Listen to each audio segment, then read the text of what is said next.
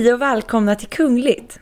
Med Jenny Alexandersson. Och Sara Eriksson. Hur mår vi Jenny? Hur har sommaren varit? Vi har inte poddat på jättemånga veckor.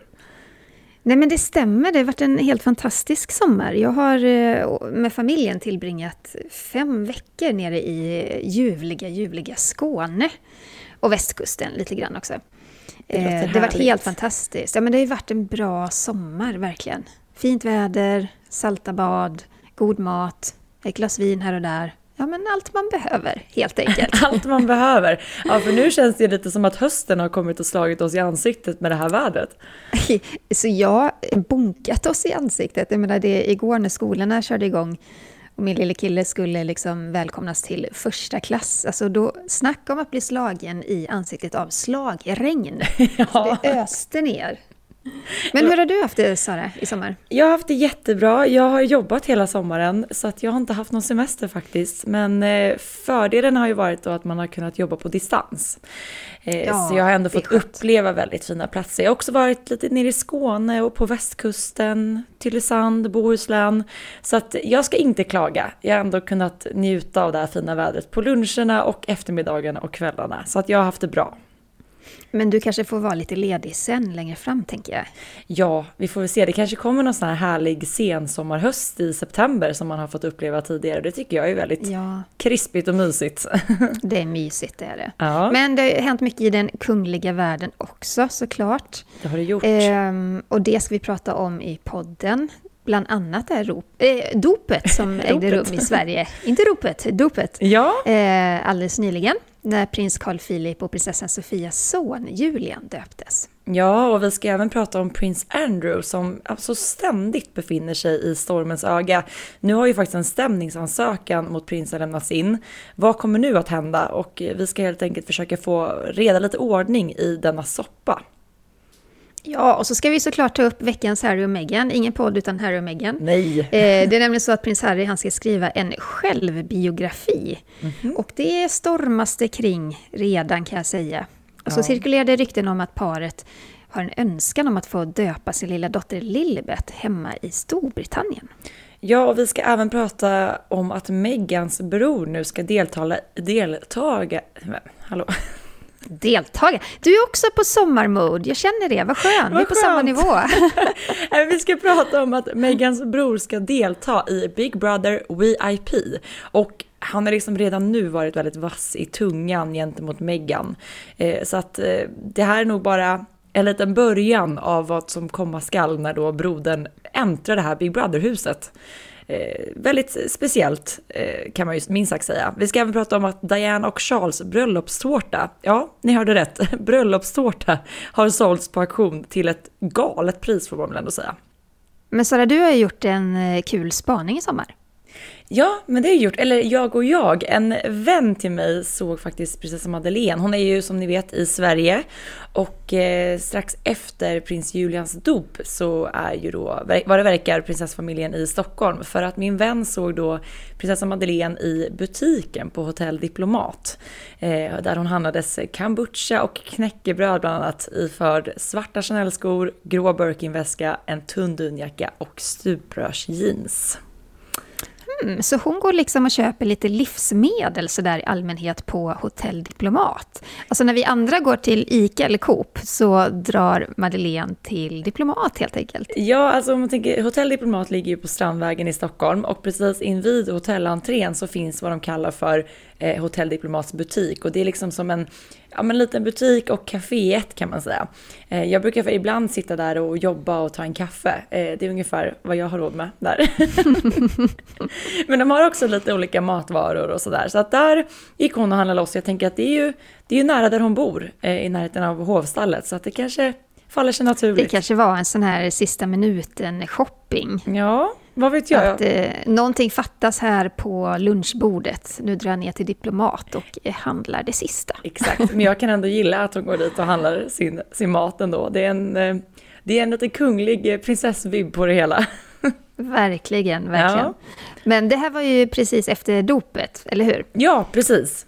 För lördagen den 14 augusti så döptes ju prins Carl Philips och prinsessa Sofias yngsta barn, prins Julian. Och han döptes i Drottningholms slottskyrka.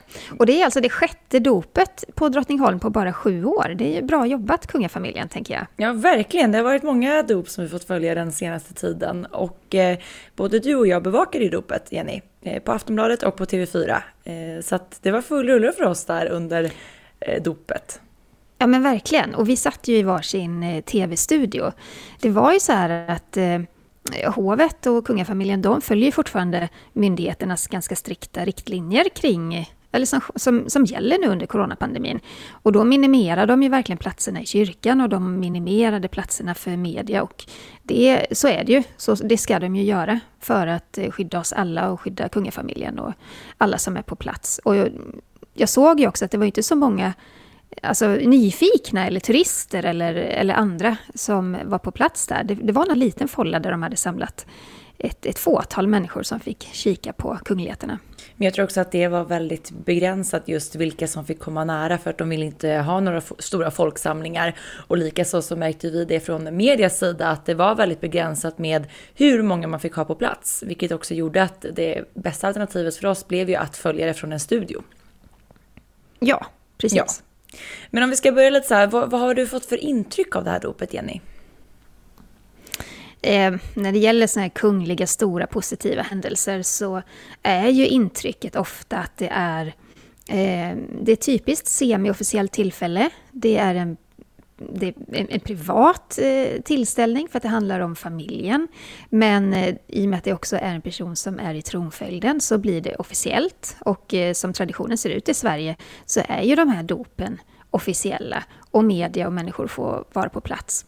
Mm. Men liksom, om man ska titta på det mer i, i detalj så, där, så tycker jag att det var ett väldigt eh, personligt och, och fint dop. Och det följer den här traditionen som vi har sett de senaste ja, men nio åren.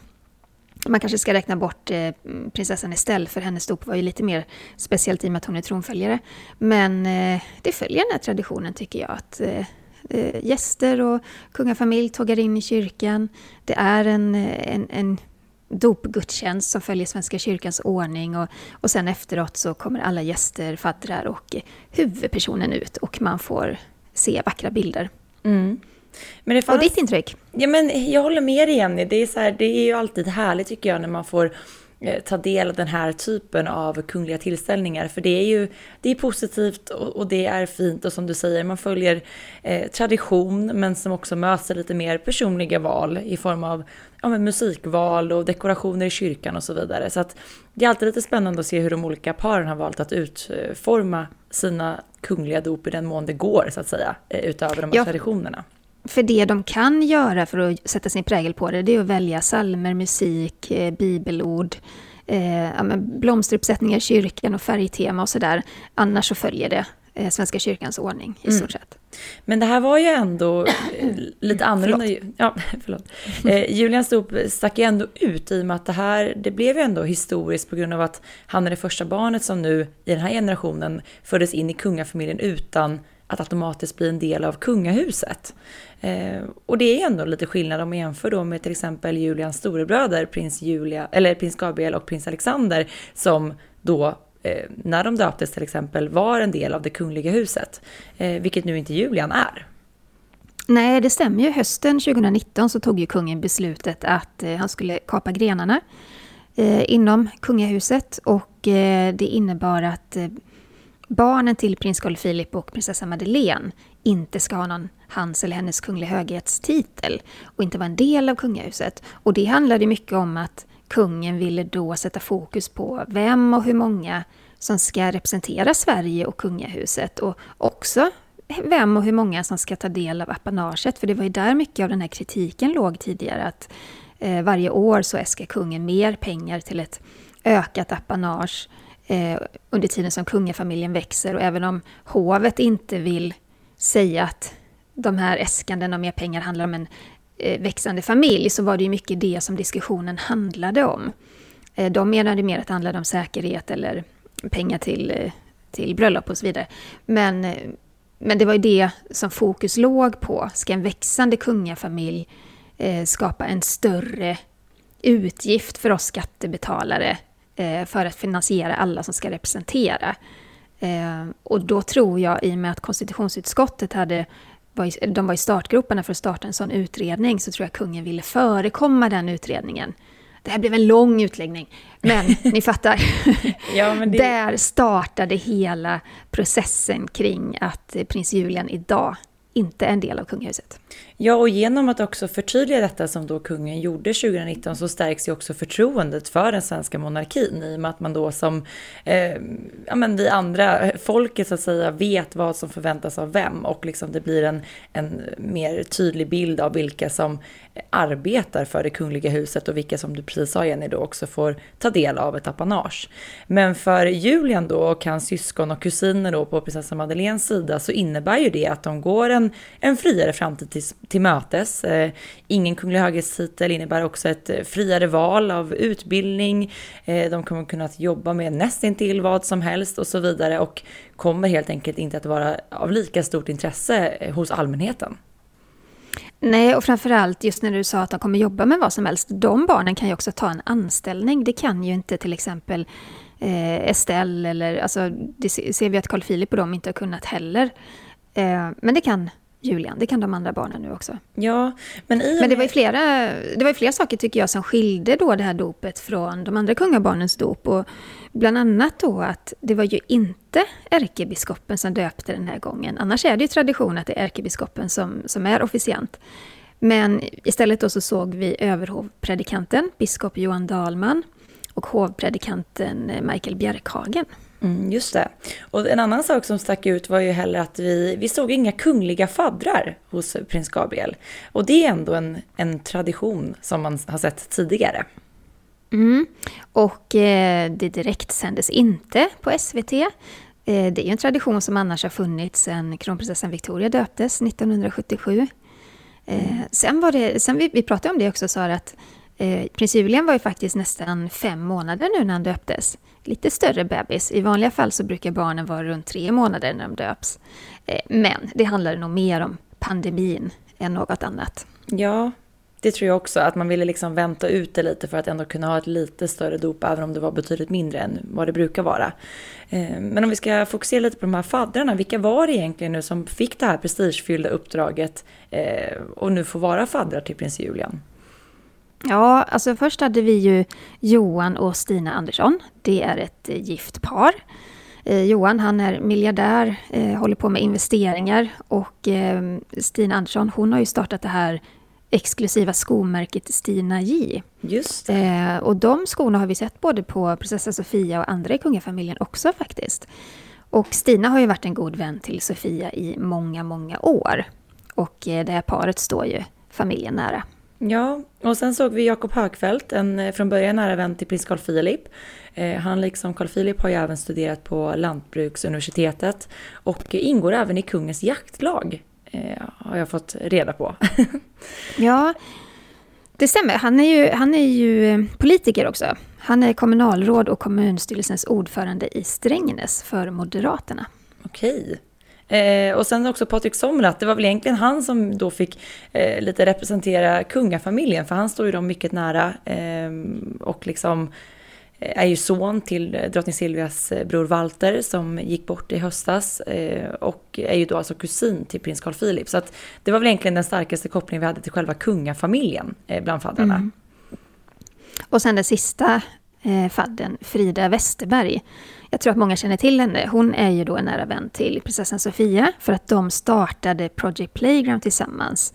Och eh, Frida hon bor nere i Kapstaden i Sydafrika och där har ju även prinsparet en egen bostad. Eh, så de gånger, de reser ju över ganska ofta till eh, Sydafrika. Mm. Inte nu under pandemin, men, Nej, men när man får resa. Men en sak som jag funderade på Jenny, det var ju så som vi precis nämnde att Julian fick ju ingen kunglig fadder. Om man kikar på de andra kungabarnen så framförallt då Estelle då, i och med att hon är eh, en del av, av tronföljden så att säga, så har ju hon väldigt många kungliga faddrar och man ser det även hos kusinerna att det i alla fall finns minst en kunglig representant. Eh, men nu har alltså varken Julian eller faktiskt prinsessan Adrienne någon kunglig fadder. Och det jag tänkte på var, tror vi att prinsessan Madeleine visste om kungens planer på att kapa grenar inom familjen när Adrienne döptes redan 2018?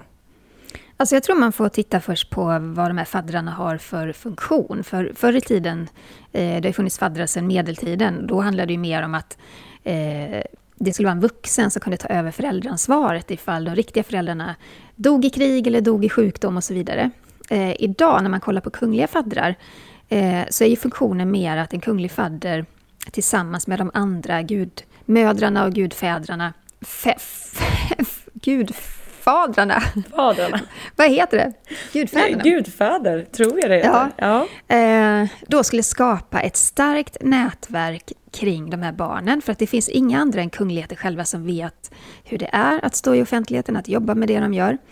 Så det är liksom själva syftet. Och att Julian nu inte då har en kunglig fadder, eh, det är jag helt övertygad om, det är att han behöver inte det här starka kungliga nätverket. Det han behöver är ett nätverk av vuxna som kan vara till nytta för honom i hans eh, barndom och i hans, i hans liv framöver, så som det kommer se ut. Och när det kommer då till prinsessan Adrienne, som då döptes 2018, så misstänker jag att prinsessan Madeleine eh, dels visste att Adrienne kommer vara så långt ifrån tronen vad som än händer. Eh, det finns inte det behovet för henne. Och sen är det ju så att eh, kungen tog då som sagt beslutet hösten 2019, eller han offentliggjorde beslutet. Men eh, hovet har ju faktiskt bekräftat att de här samtalen om att grenar skulle kapas, om att kungens barnbarn skulle stå utanför kungahuset, de har förts jättelänge inom familjen. Och jag är säker på att eh, prinsessa Madeleine kände till det här i juni 2018. Ja, det är inget beslut de bara tog över en natt, det är vi helt övertygade om. Så det är klart att en dialog har pågått länge och det fanns säkert även tal om det i och med att eh, Madeleine med familj valde att flytta till USA också. Eh, det är klart att det finns, finns med i den inräkningen, att det blev mer accepterat då i och med att barnen inte eh, längre är en del av det kungliga huset. Ja, och den som egentligen mest behöver kungliga faddrar, eller eh, kollegor kan man säga, som kan berätta för henne hur världen fungerar för en kunglighet och hur det är i offentligheten, det är prinsessan Estelle. Mm. Hon är ju nio år nu och eh, när man kollar på hennes faddrar så är det ju giganter där. Det är ja, ju kung Wilhelm, kung Wilhelm Alexander av Nederländerna, jättebra. Eh, prins Carl Philip, kronprins Håkon av Norge, han ska också bli kung. Eh, Mary av Danmark kommer också bli drottning en dag. Och sen eh, en ur familjen då, Anna Westling. Ja. Så att eh, det finns ett starkt Där kan du få många bra tips och tricks inför att äntra den kungliga rollen. Eh, Verkligen. Men i och med, en annan sak som man tänkte på just kring Julians dop och som också tydliggör lite att han inte längre är en del av det kungliga huset och det officiella Sverige på det sättet. Eh, det var ju att det var tydligt fokus på just vänner och familj vid, som närvarade vid dopet och inte lika stora delar av det officiella Sverige. Exempelvis så såg vi ju inte statsminister Stefan Löfven på plats. Istället så var det då justitieminister Morgan Johansson som fick representera då. Eh, och det är väl också en ganska tydlig markering, eller?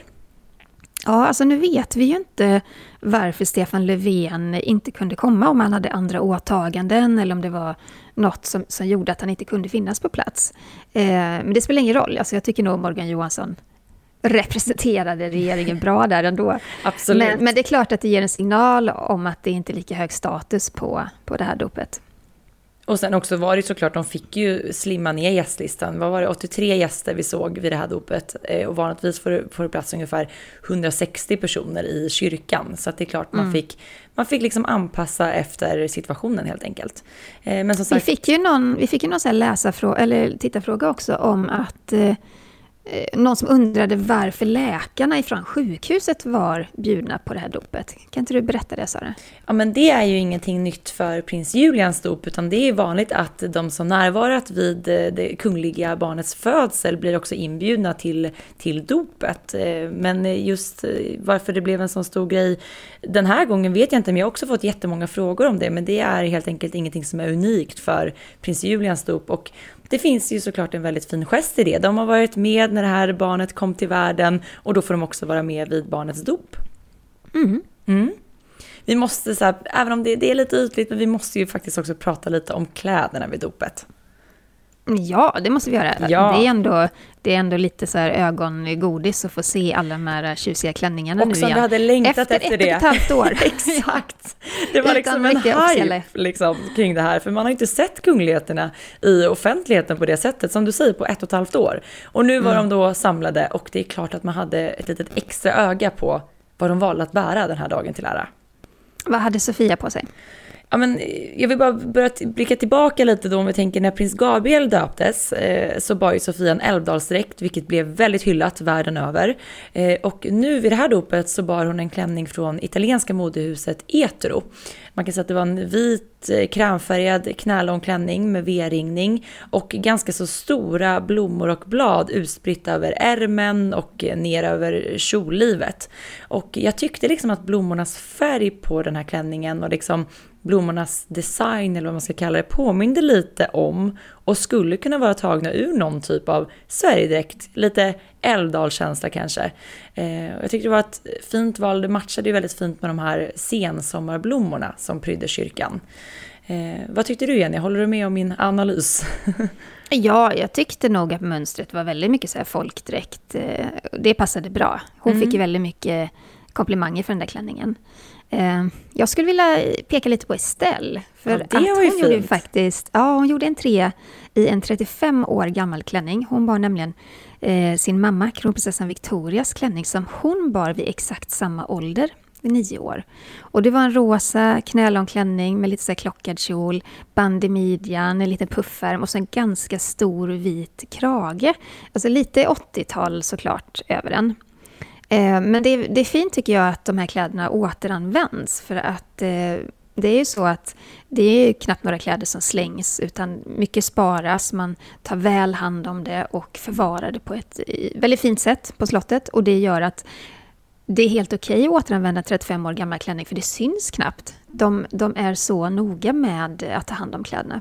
De är lite duktigare på det där än vad man själv är som rular in det i garderoben där det ligger och blir skrynkligt. Ja, kastar in det. Exakt. Det är Men inte det är så också- det ser ut.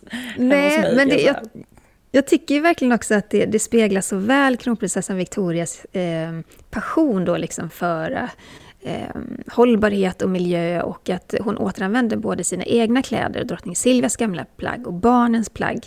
Det är en väldigt stark signal om hur viktigt det är för kronprinsessan att vara en förebild när det gäller hållbarhet.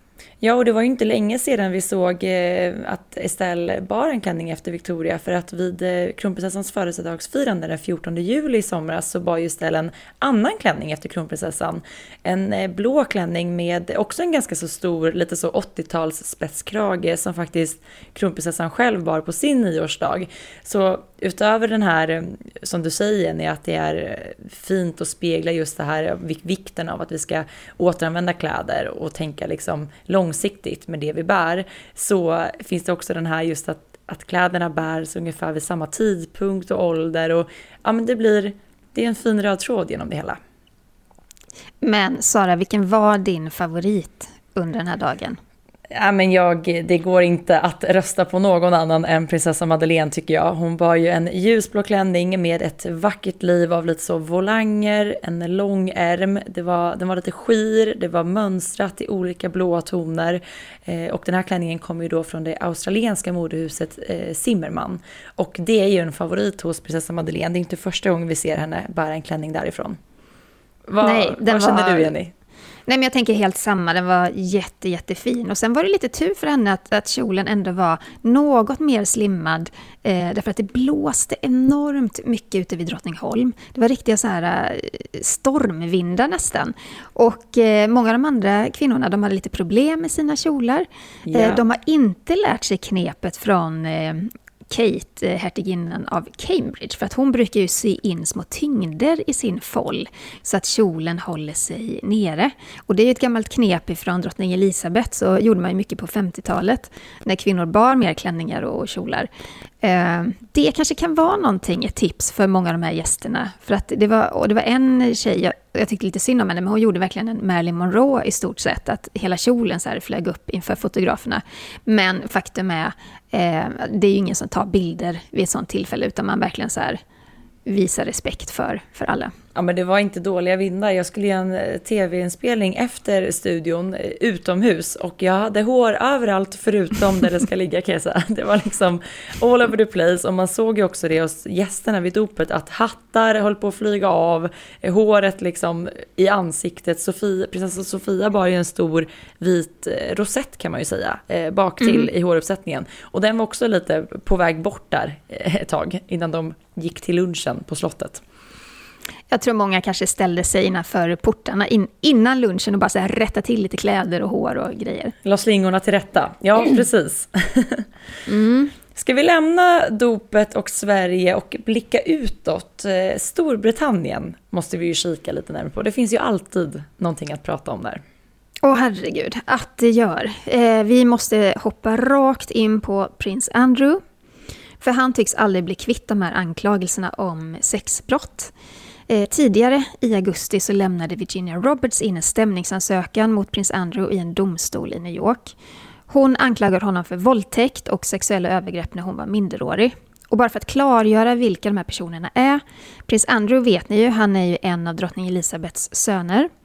Eh, Virginia Roberts, hon är ett av Jeffrey Epsteins offer. Och Epstein, han är ju den här omtalade sexförbrytaren och pedofilen som utnyttjade unga kvinnor och minderåriga i en sexhärva som innefattar otroligt många kända namn. Och eh, kopplingen här är då att prins Andrew var god vän med Epstein. Han besökte honom flera gånger i USA. Eh, när Epstein då eh, åtalades, eh, han, han, dömdes också. Eh, när han släpptes fri, ja men då åkte prins Andrew dit, jag tror det var 2010.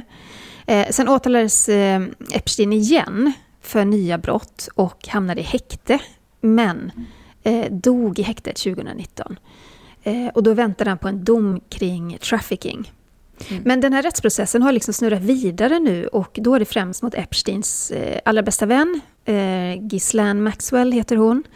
En, jag tror hon är typ i 50-årsåldern nu, men hon, hon har då liksom påstås, påstås det hjälpt honom med att hitta unga kvinnor och minderåriga. Mm. Förlåt mig. Jag är lite ruschlig idag. Vi alla är lite ringrostiga efter sommaren. Eh, mm. Men Virginia Roberts då hävdar ju att hon tvingades ha sex med prins Andrew när hon var 17 år gammal. Prinsen har ju förnekat detta och ställer till och med upp på en intervju i BBC 2019 där han bestämt förnekade anklagelserna och vi alla minns ju den här intervjun, den var ju katastrofal, vi har pratat om den så många mm. gånger här i podden. Eh, han sa då att han inte ens hade träffat henne och eh, intervjun var ju en flopp. Det var uppenbarliga lögner från prinsens sida. Eh, jag tror vi alla som följer den kungliga världen har sett bilden på eh, Virginia och Andrew tillsammans. Så att det, de har ju uppenbarligen ja. träffats. Ja men det har de ju. Han står liksom med armen runt hennes midja och står liksom och ler in mot kameran. Och bredvid eh, prins Andrew och eh, Virginia så står även då Ghislaine eh, Maxwell. Så mm. att, det är klart de har träffats. Så det är, är det. de har träffats. Och utredarna då i det här målet kring Epstein och Maxwell har velat förhöra prins Andrew. Han har duckat för det gång på gång och förra året skickades en officiell förfrågan via myndigheterna till prinsen. Men han har då ännu inte talat med vare sig utredarna eller FBI. Och eh, hur som helst då, så nu stäms prinsen i ett civilmål av Virginia Roberts. Eh, om hon vinner det målet så kommer prins Andrew att få böta runt 190 miljoner kronor. Men eh, till nackdel för prins Andrew kan man ju säga då, så är det så att eh, en av eh, Epsteins före detta anställda är beredd att ge sitt vittnesmål i rätten. Och han hävdar med bestämdhet att han har sett prins Andrew kyssa och tafsa på Virginia i Epsteins hem. Men prins Andrew han har ett S i rockärmen för oavsett om han är skyldig till brottet eller inte så kommer hans advokater att hävda åtalsimmunitet. Och det är inte för att han är kunglig, för i Storbritannien så är det ju endast drottningen och hennes allra närmaste som har åtalsimmunitet, alltså att de inte kan eh, åtalas för något brott. Eh, men prins Andrew skulle då få det för att han eh, på ett sätt var utsänd av Storbritannien som en slags handelsattaché. Och på grund av det då så kan han möjligtvis ha haft diplomatstatus. Jaha. Ja, vad ska man säga om det? Ja. Nej, men alltså jag förstår att hans advokater försöker, försöker hävda det, för att har han haft diplomatstatus, då, då faller ju allt. Mm. Så, så jag kan ju se, jag kan ju se liksom att det är en väg att gå då, men eh, man skulle ju hellre vilja att prins Andrew verkligen så här svarade upp liksom för anklagelserna, att man får höra hans story på riktigt. Mm. Eh, för just nu råder ju mest bara tystnad ifrån hans sida. Och du har gjort det under så lång tid. Alltså han har ändå lyckats doppa huvudet, sticka huvudet i sanden. I liksom, 2019 pratar vi om. Mm. Det är ett och ett halvt år nu. Ja.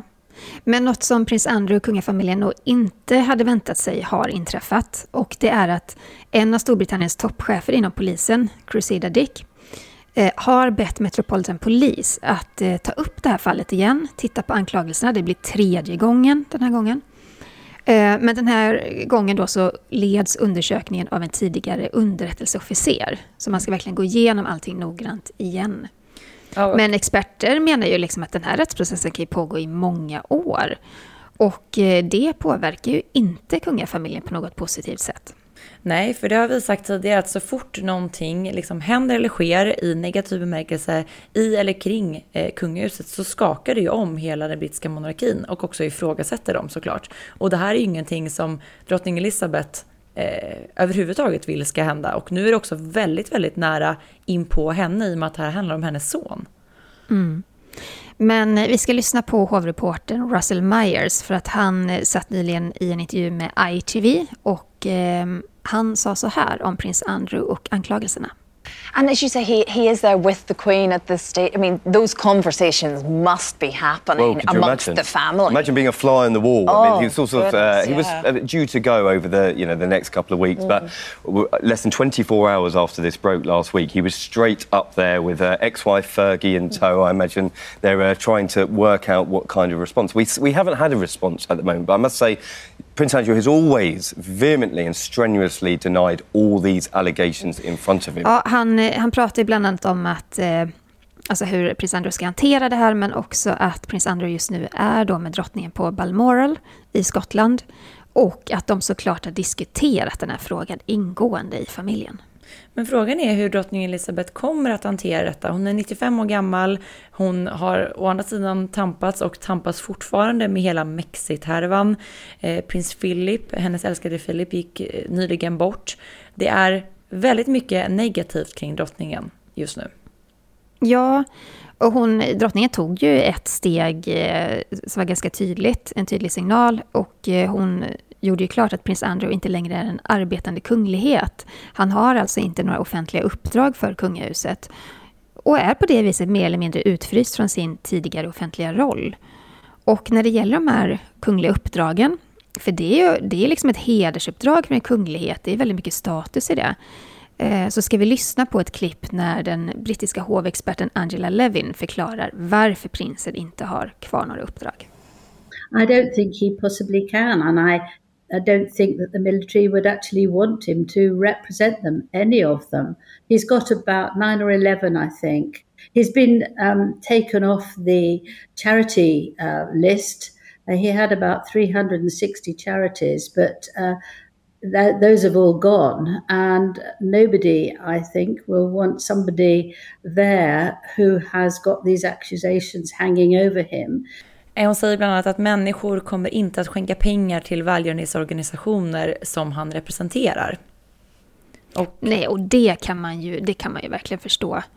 Eh, alltså även om han inte är dömd för någonting, bara, bara den här misstanken gör ju att en välgörenhetsorganisation som verkligen måste förlita sig på eh, att folk kan lita på dem, kan ju inte ha en sån person som, som representerar dem. Nej, såklart inte.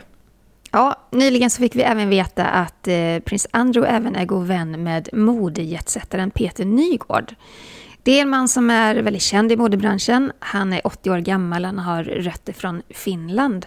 Och han anklagas just nu också för sexuella övergrepp, bland annat på svenska Linda Lampenius, ni vet violinisten. Och det jag undrar är, vad har prins Andrew egentligen för umgänge? Vad är det för människor han omger sig med? Ja, och hur, hur länge har han tänkt att det här typ, den här typen av umgänge och allt vad det inneburit har, ska kunna skyddas av någon form av kunglig status eller någon kunglig sköld? Är det någon form av sån verklighet han har levt i? Att man tror att man kan umgås med vem som helst och leva hur som helst bara för att man är kunglig? Men är inte det höjden av arrogans ändå?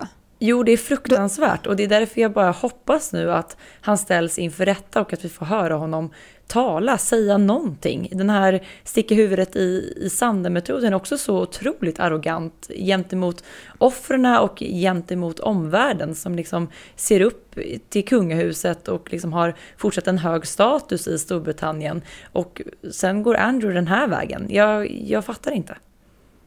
Nej, men det är, ju, det är ju obegripligt. Eh, jag har så mycket att säga om det där som jag inte ska säga i en podd.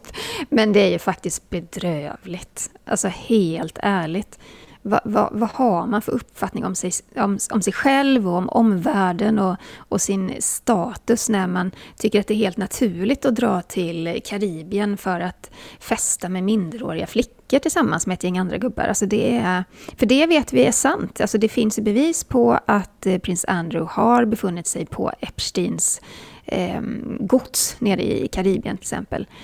Um, och vi vet att han, att han då är god vän med Peter Nygård. Nej, jag, jag, tycker det är bedrövligt. Det finns mycket att säga om det. Jag kan bara instämma och eh, det lär ju inte vara sista gången vi pratar om prins Andrew och hans eh, skandaler. Vi kommer återkomma, men nu är det dags för veckans Harry och Meghan.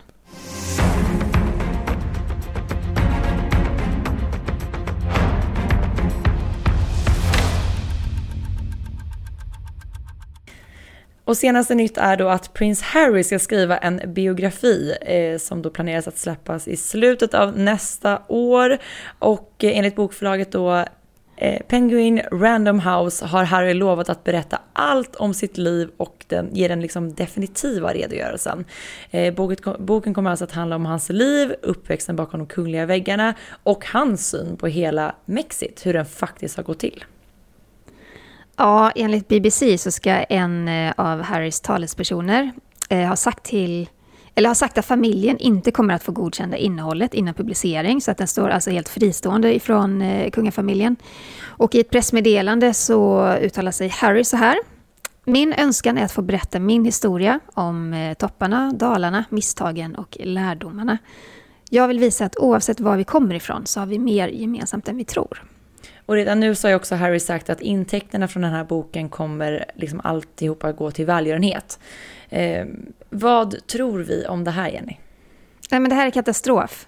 Det är verkligen så här att det räckte inte med en stor avslöjande intervju med Oprah Winfrey. Det räckte inte med att sitta i poddar och prata om, om sin familj. Eh, det räckte inte med att göra en tv-serie på Netflix om mental ohälsa och göra massa avslöjanden om kungafamiljen. Nu ska Harry även skriva en bok och jag kan lova att det är klart att det kommer komma avslöjanden där också. Och jag tror, precis som många av de här brittiska hovreportrarna, att när ska kungafamiljen få nog? Alltså de sitter ju i en sån himla svår sits också, för om de då skulle gå hårt åt mot eh, prins Harry, så blir det ett bakslag det också mot kungafamiljen, för det kommer, kommer komma så mycket kritik. Så de får helt vackert sitta i båten, bara vänta in den här avslöjande boken och sen hantera och släcka eldar bäst de kan. Så de är ju lite bakbundna i det här. Ja, verkligen. Men jag tänker med, med tanke på hur öppna paret var i intervjun hos Opera kan vi bara tänka sig att vi kommer se en lika, likadan öppenhet i den här boken. Eh, och redan nu ligger man i ribban för att den kommer vara väldigt detaljerad. Och i och med att man också redan nu presenterar att kungafamiljen inte kommer att få läsa den innan publicering så kan man ju tänka sig att den också kommer att innehålla detaljer som kungafamiljen allra helst inte vill blir offentliga. Mm. Och så ska man ju säga att det här är ju då Harry och Meghans syn på saken. Det får man inte glömma. En sån här bok är inte den totala eh, bilden av vad som händer, utan det är från deras synvinkel. Mm. Men kungafamiljen, drottning Elisabeth, kan ju inte sitta och skriva en, en bok om vad som har hänt. Därför att det, det gör hon bara inte. Nej, men det tillhör ju den kungliga kutymen att man inte gör det. Så är det ju bara. Alltså, mm. man, man, går inte den vägen. Men den vägen väljer nu Harry att gå och eh, vi kan ju redan nu konstatera att vi med många kommer ju såklart att lusläsa den här boken så fort den släpps. Eh, och trots då den här sprickan som finns mellan Harry och Meghan och familjen och framförallt mellan bröderna Harry och William så sågs ju faktiskt de i somras i samband med att statyn av deras mamma Diana avtäcktes den dagen hon skulle ha fyllt 60 år. Eh, och då såg vi William och Harry tillsammans och eh, där och då såg det ju inte ut som att det var någon någon dålig stämning eh, mellan dem. Men man hade gärna velat vara en fluga på väggen i det här sammanhanget. Eh, men i samband med då att Harry återvände till Storbritannien så var det Daily Mail som avslöjade att Harry och Meghan önskar att deras dotter Lilibet ska döpas i Storbritannien och då med drottning Elizabeths närvaro och allra helst i Windsor, likt storbror Archie gjorde. Eh, vad tror vi om detta? Eh, hur ska det tas emot av britterna? Eh, jag menar, Lilibet är ju trots allt, har intagit nummer plats i den eh, åtta i den brittiska tronföljden. Eh, tror du det här bara är rykten eller finns det någon sanning i det? Alltså jag tror mycket att det är rykten i och för sig, för att de befinner sig ju i Los Angeles och eh, skulle det visa sig vara sant så har britterna inte så mycket att säga till om, för att det handlar ändå alltid om att drottning Elizabeth får ta det beslutet. Eh, och vi såg ju på dopet av eh, storebror Archie att det var ändå inte offentligt. Det kom ju knappt någon bild därifrån överhuvudtaget och de eh, stängde ju dörrarna liksom till offentligheten. Det var ju portade, absolut. Mm. Mm. Så eh, jag tror att eh, oavsett om det är ett rykte eller om, om det verkligen blir så, kommer vi inte få se så mycket av det ändå. Och jag har faktiskt svårt att tänka mig efter allt det här som har varit, alla de här faktiskt grova anklagelserna mot kungahuset, eh, sanna eller inte, eh, den sprickan är så djup, så om det blir ett dop i Windsor, eh, då kommer det vara ett väldigt stelt dop. Mm. Det är ingen familjär stämning kan man ju tänka sig. Nej. Nej. Eh, apropå Meghan då, så eh, vet vi ju sedan tidigare att hennes familj inte har varit nådiga gentemot henne. De har inte varit rädda för att tala ut i media. Och eh, som lite pricken över i nu då så ska ju Megans bror vara med i Big Brother VIP Australien.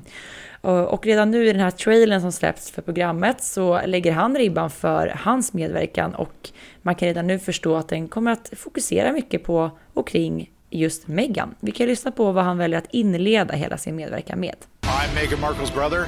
I'm the biggest brother of them all. I told Prince Harry I think she's gonna ruin your life. She's very shallow. Ja, han säger bland annat att jag är Meghan Markles bror, jag är störst av dem alla. Jag sa till prins Harry att hon kommer förstöra ditt liv. Hon är väldigt ytlig. Det är verkligen att eh, sätta ribban. Mm.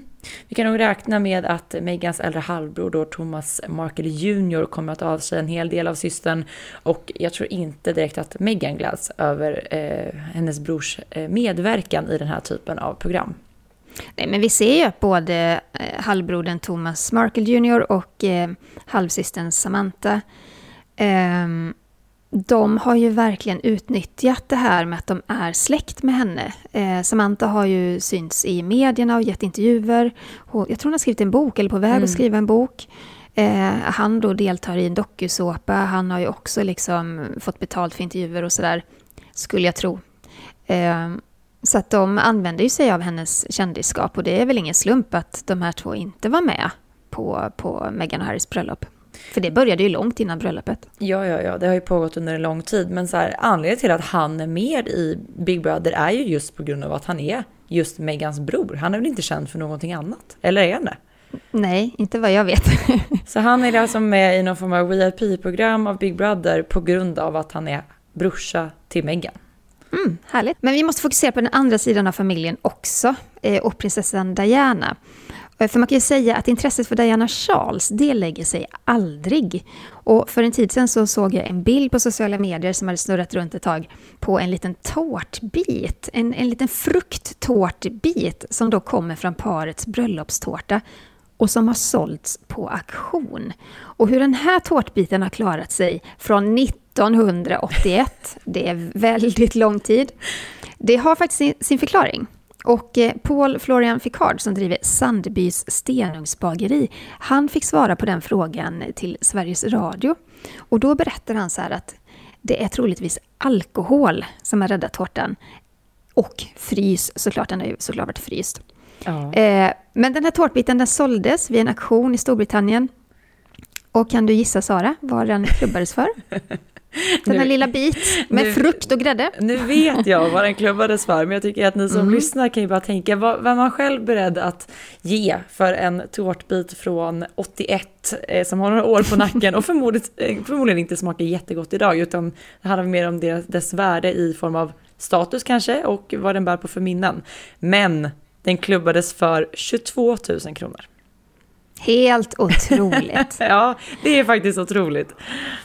Och Chris Albury som är brittisk eh, auktionsförrättare och expert på kungliga minnessaker, han eh, säger att han är mycket förvånad över mängden människor som ville buda på den här stora, eller stor var den väl inte, den här eh, unika biten då eh, av tårta. Eh, och man ska väl också lägga till att eh, det, det, är, det, är, inte vanligt, men det, det är mer vanligt där i Storbritannien än i Sverige, att man faktiskt sparar en bit av sin tårta från bröllopet. Så man ska inte bli så chockad över att vem kommer på idén att spara en tårtbit? Det händer. Det alltså, händer. vi har sett det förr. Men jag tänker om man själv står till på att baka tårta så här när man fyller år, jag tycker den börjar bli ganska sunkig sådär efter dag två kanske. Då är man inte jättesugen på att ta en bit längre i kylen. Här snackar vi om en tårta från 1981, så den har ja. ju... Men som sagt, alkohol och eh, frysen ska då ha räddat tårtan. Ja, och Storbritannien, eller britterna, de är ganska förtjusta i det här med alkohol och, och tårtor och kakor. Jag firade jul i, i Storbritannien, i Salisbury, för många år sedan. Och de har ju den här lilla julkakan, du vet med russin mm dränkt i någon sprit, vad det nu är för sprit. Och så äter man den tillsammans med, med grädde. Eh, det, det är inte jättegott, men Nej. vi är inte heller vana vid det. Men eh, så jag kan tänka mig att även den här tårtan kanske var dränkt i sprit, eller i alla fall blev det när den skulle förvaras. Jag undrar också, den som du har köpt, eh, klubbat hem en tårtbit för 22 000, eh, är tanken liksom att personerna ska äta den direkt eller ska de i sin tur frysa ner den och bara ha den i, i frysen och stå där? Alltså jag, nej, jag tror inte det går att äta den. Det går inte att äta jag, den? Nej. nej, jag tror inte det. Inte efter 40 år, det tror jag inte. nej. Det, måste bli, det blir som en minnessak då. Ja, men ska man ha det, för den kan ju inte stå framme. Eh, ska Nej. man då veta om att i våran frys, där hörni, kolla här, har vi en tårtbit som är från 1981 och som vi har köpt för 22 000 kronor, som tar jättemycket plats i frysen, som ingen kan äta. Ja. Nej, vad äckligt. Alltså det är lite äckligt. Ja, lite äckligt. Jag kan hålla med. Men jag mm. undrar mest vad man gör av den när man då har köpt den. Och vad man ska ha den till. Ja, ja men verkligen. Inte ens jag som är ett fan av kungliga detaljer i hemmet skulle vilja, å andra sidan jag har ett frysfack så var skulle den få plats? Nej men ni som lyssnar, alltså om ni vet mer hur det här funkar, berätta jättegärna för oss. Eh, Mejla till kungligt aftonbladet.se. Det kanske finns någonting kring det här som vi inte känner till. Då vill jag jättegärna kanske, veta det. kanske finns en jättestor marknad för gamla bröllopstårtor, vem vet? Berätta gärna för oss om du sitter mm. inne på information gällande detta. Vi ska ta en eh, titta, eh, lyssnarfråga som har kommit in också. Ja. Eh, och det är en fråga från TH som skriver så här. Hej hörni, tack för en bra podd. Jag lyssnar om alla nu i ledigheten. Gud vad trevligt, tack ja, själv verkligen. TH. Eh, min fråga kommer från avsnittet Chris O'Neills hemliga konton, då jag undrar vilket eller vilka språk som Leonor, Nicolas och Adrian pratar. Eh, vilket språk pratar de i hemmet? Men hur pratar de med mormor och morfar? Och går de i amerikansk skola? Eller får de svensk hemundervisning? Det var väldigt många frågor mm. i en fråga. Eh, om vi ska börja då med vilket eh, språk barnen pratar och vilka språk de pratar i hemmet så är jag ganska övertygad om att Madeleine pratar svenska med barnen och Chris pratar engelska med barnen. Eh, just så för att de ska det. bli tvåspråkiga. Det har de ju pratat om när de satt i Skavlan också. Att just de gör det. Så. Just det. Och med mormor och morfar pratar de ju såklart eh, svenska. Mm. Och amerikansk skola eller möjligtvis svensk hemundervisning, vad vet vi om det? Eh, nej, men det, det är ju amerikansk skola. Eh, jag, jag, har inte hört någonting om svensk hemundervisning. Eh, enbart nu under corona, när barnen inte fick gå i skola, för det har ju Madeleine också berättat om eh, i intervjuer, att eh, då var hon tvungen att ha hemundervisning med barnen. Det var under Men året med kungafamiljen hon pratade om det, att det hade blivit, liksom för alla oss andra, lite tufft när helt plötsligt alla barnen skulle vara hemma och man skulle mm. försöka få dem igång i skolarbetet. Just så, det berättade hon då ja. Men, men i vanliga fall så går de ju liksom i amerikansk eller internationell skola. Så eh, det är ingen skillnad där. Nej. Mm. Tack för att ni har lyssnat på veckans avsnitt av Kungligt och skicka gärna in fler lyssnarfrågor till oss till kungligt.aftonbladet.se. Och eh, jag hoppas att ni har överseende med lite, vi är lite ringrostiga så här efter sommaren, men nu är vi igång igen. Och nu planerar nu vi att podda på heltid igen. Det gör vi. Så välkomna och fortsätta lyssna. Ha nu en trevlig helg så hörs vi snart igen. Hej då!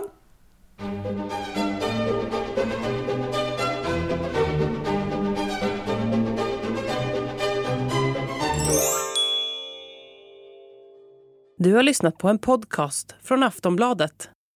Ansvarig utgivare är Lena K Samuelsson.